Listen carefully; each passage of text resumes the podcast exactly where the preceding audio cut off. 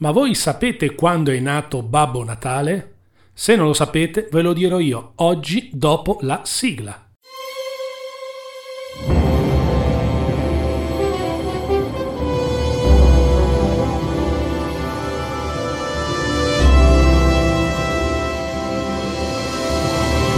Ciao a tutti e benvenuti a questa nuova puntata qui sul mio podcast. Innanzitutto vi voglio ringraziare perché mi state scrivendo complimenti, ma questo ve l'ho già detto.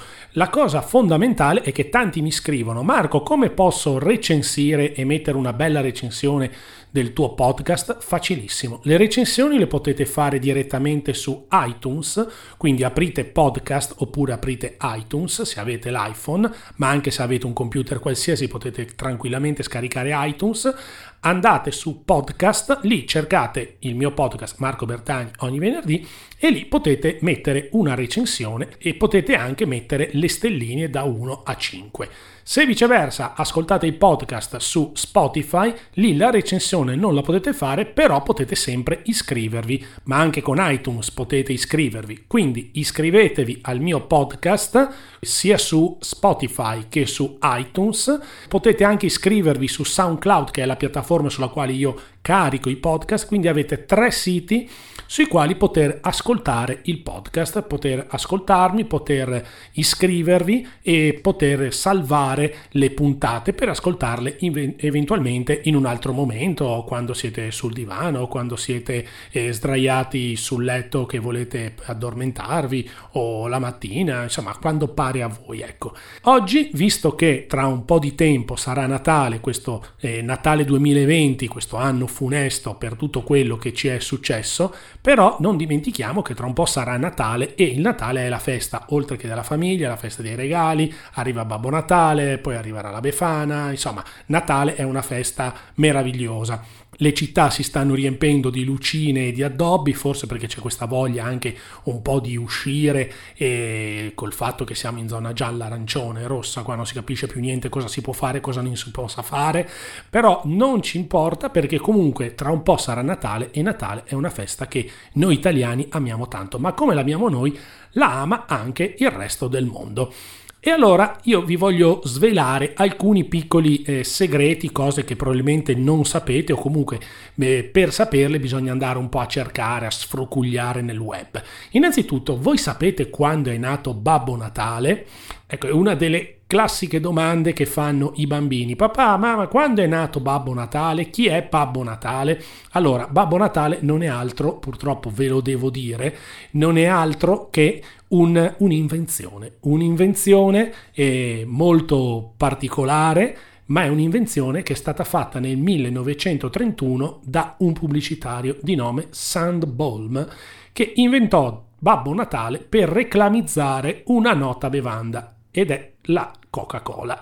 Probabilmente questo non lo sapevate, magari pensavate che Babbo Natale esistesse da millenni, invece Babbo Natale fu inventato proprio per eh, pubblicizzare la Coca-Cola, tant'è che la Coca-Cola negli ultimi anni ha sempre fatto degli spot della Madonna, cioè la Coca-Cola è la bevanda di Natale per eccellenza.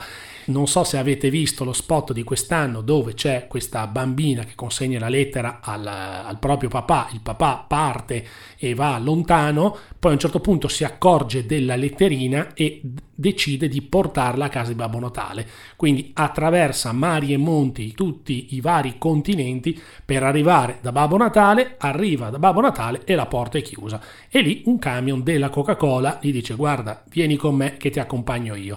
Lo accompagna fino a casa, il camion alla fine si scopre che è guidato da Babbo Natale, e nella letterina c'era scritto: caro Babbo Natale, per Natale vorrei che il mio papà tornasse a casa. E quindi Babbo Natale è stato quello che effettivamente l'ha riportato a casa, probabilmente gli avrà anche regalato una lattina di Coca-Cola, visto che il camion era della Coca-Cola.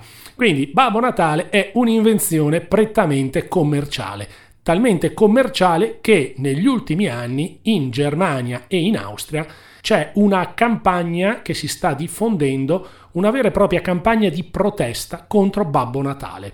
I motivi sono molto facili, perché i tedeschi e gli austriaci, che pensano che Babbo Natale sia solo appunto una trovata pubblicitaria e non vedono al di là del, dell'aspetto romantico e dell'aspetto eh, fanciullesco di questa invenzione, comunque loro sono, sono contro Babbo Natale e quindi contro tutte quelle finalità commerciali legate a Babbo Natale. E siccome per loro la persona che portava, in do, che portava i doni è sempre stato San Nicola, ecco che loro vorrebbero eliminare Babbo Natale e mantenere esclusivamente San Nicola, che peraltro è il santo dal quale poi ha preso spunto Babbo Natale, perché Babbo Natale, che tanti chiamano Santa Claus, Santa Claus in italiano è appunto San Nicola. Ora, non so se sia il San Nicola di Bari, però comunque il santo è San Nicola, anzi sicuramente sarà lo stesso.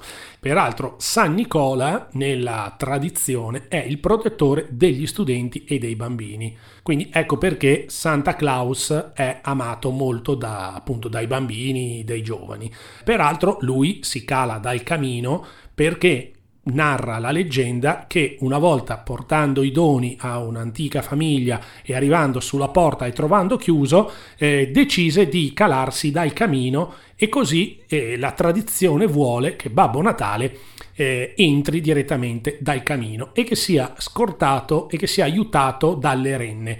Poi da lì hanno costruito eh, il paese di Rovaniemi in Lapponia, da lì la storia di Babbo Natale è cambiata, insomma adesso tutti pensiamo che Babbo Natale venga da Rovaniemi. In realtà eh, il Babbo Natale che tutti aspettano durante la notte di Natale appunto altri non è che Santa Claus, e appunto eh, si narra che appunto fosse provenisse da una famiglia turca di nobili origini e molto ricca. Chiaramente Natale è la festa della famiglia, ma è anche la festa dello scambio dei doni.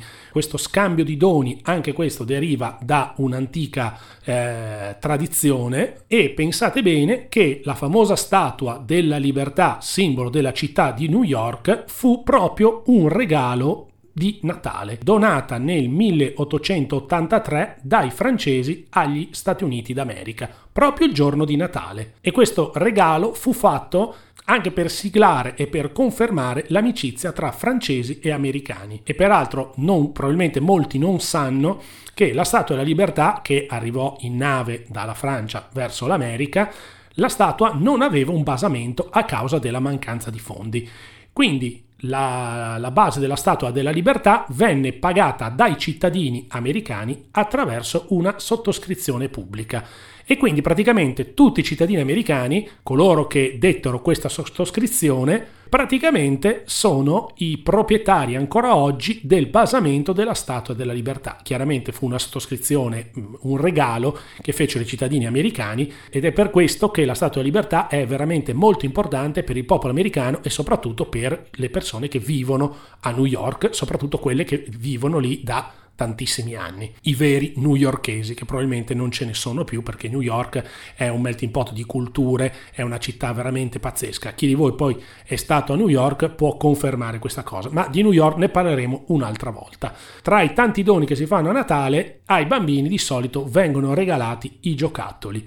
Bene, si stima che il quaranta per cento dei giochi regalati a Natale si romperanno entro il mese di marzo. Questa è una stima che è stata fatta ed è un dato veramente incredibile, perché i giochi di Natale vengono talmente utilizzati che entro il mese di marzo il quaranta per cento si spaccano. Quindi ora non so se sia perché vengano fatti male o perché vengano fatti in maniera o vengono prese, vengono buttati da una parte, probabilmente anche questo, però io mi ricordo che i miei regali di Natale, i miei giocattoli, eh, probabilmente qualcuno devo averlo ancora in qualche scatolone, in qualche cantina, in qualche deposito. Quindi probabilmente i giocattoli di una volta erano molto più robusti, non parlo dei giochi di legno perché non ho eh, settanta anni, però i giochi che venivano prodotti, i giochi che venivano prodotti venti, trenta, quaranta anni fa sicuramente erano molto più robusti di quelli di adesso. Adesso purtroppo molti non arrivano a mangiare la colomba. Bene, io spero di avervi dato qualche spunto di eh, qualche notizia curiosa che non sapevate. Mi riprometto di darvi altre notizie sul Natale, su Babbo Natale, perché ce ne sono veramente tantissime e tante cose che nemmeno io sapevo, però andando a cercare ho trovato delle curiosità che sono molto interessanti e le condividerò sicuramente con voi nelle prossime puntate. Per il momento io passo e chiudo e ci sentiamo alla prossima puntata del mio podcast. Mi raccomando, iscrivetevi su Spotify oppure su iTunes o SoundCloud, però diciamo che prevalentemente si usa iTunes o Spotify. Ciao a tutti!